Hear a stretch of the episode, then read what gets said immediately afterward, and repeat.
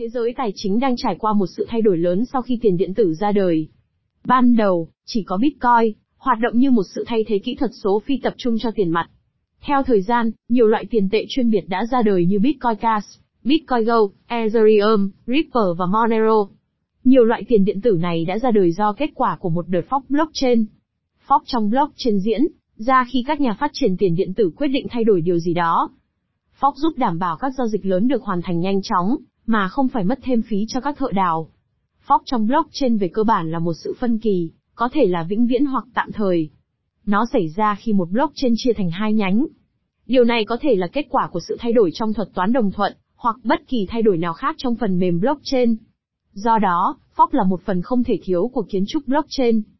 Fork Fork là một thuật ngữ đề cập đến tình huống mà một dự án tiền điện tử, hoặc tokens cần thực hiện cập nhật kỹ thuật cho mã của chính nó.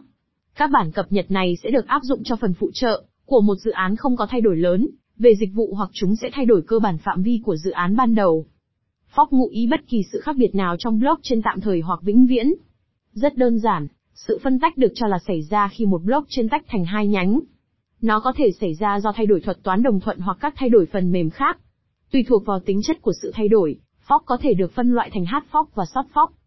Fork trong blockchain hoạt động thế nào? Fork trong blockchain sẽ thay đổi các quy tắc đã có và chuyển chúng sang một bộ quy tắc mới được xác định trước. Các quy tắc đã xác định này có thể được hỗ trợ bởi tất cả, không hoặc một số người tham gia trong mạng, nhưng các điều kiện và tình huống của chúng là duy nhất trong mọi trường hợp. Các quy tắc này phải được xác định bởi các nút đang chạy trên bất kỳ mạng nào.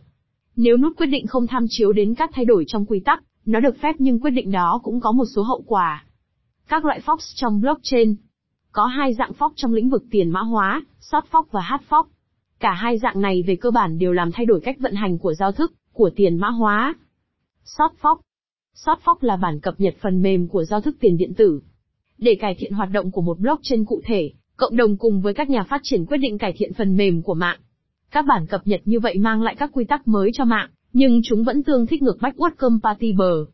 Có nghĩa là các nút, vì lý do nào đó, không muốn cập nhật phần mềm của họ lên phiên bản mới nhất, vẫn có thể là những người tham gia chính thức của mạng. Trên thực tế, các nút này có thể tạo các khối mới và xử lý các giao dịch miễn là chúng tuân theo các bộ quy tắc mới. Short nổi tiếng nhất có lẽ là Segwit, một bản cập nhật phần mềm được đề xuất trên mạng Bitcoin vào năm 2017. Tuy nhiên, do những bất đồng trong cộng đồng liên quan đến việc triển khai Segwit, một short đã dẫn đến Hardfork, dẫn đến xuất hiện một loại tiền điện tử mới Bitcoin Cash. Hardfork Một đợt Hardfork là một sự thay đổi của giao thức tiền mã hóa không tương thích với các phiên bản trước, có nghĩa là các nốt không cập nhật phiên bản mới sẽ không thể xử lý giao dịch hay đẩy các block mới lên blockchain. Hard forks được dùng để thay đổi hoặc cải thiện giao thức hiện tại, hoặc có thể tạo ra một giao thức và blockchain mới, độc lập. Tùy thuộc từng tình huống, các hard fork có thể được lập kế hoạch, hoặc gây ra nhiều tranh cãi. Với một fork được lên kế hoạch, các bên tham gia sẽ tự nguyện nâng cấp phần mềm của họ, nhằm đáp ứng các quy tắc mới, bỏ đi các phiên bản cũ. Các nốt không cập nhật sẽ tiếp tục quá trình mining trên blockchain cũ với rất ít người dùng.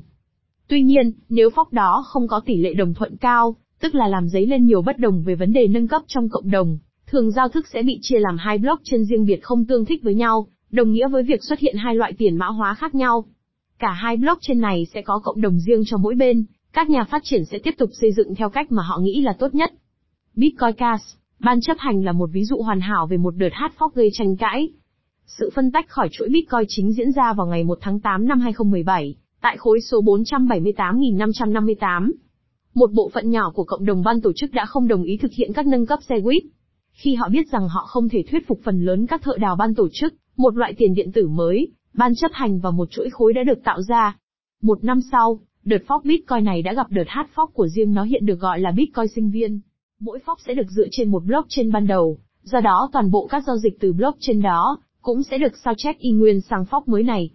Ví dụ, nếu bạn nắm giữ 100 đồng tiền mã hóa A, và một hát phóc được trên đồng tiền đó sẽ tạo ra một đồng tiền mã hóa mới gọi là đồng B, thì bạn cũng sẽ nhận được 100 đồng B. Kết luận, ngành công nghiệp tiền điện tử đang phát triển nhanh chóng, và chúng ta chắc chắn sẽ thấy nhiều phóc hơn, cho dù chúng là hát phóc hay sắt phóc. Như chúng tôi đã đề cập ở trên, Bitcoin trở nên khó sử dụng đến mức cần phải có Bitcoin Cash, để giúp tăng tốc thời gian giao dịch. Và khi việc áp dụng hàng loạt tiếp tục bùng nổ, ngày càng nhiều dự án tiền điện tử có thể thấy mình cần phải bắt đầu phân nhánh. Forking sẽ cho phép mọi thứ từ giao thức mới, thời gian giao dịch, giảm chi phí khai thác và nhiều lợi ích khác.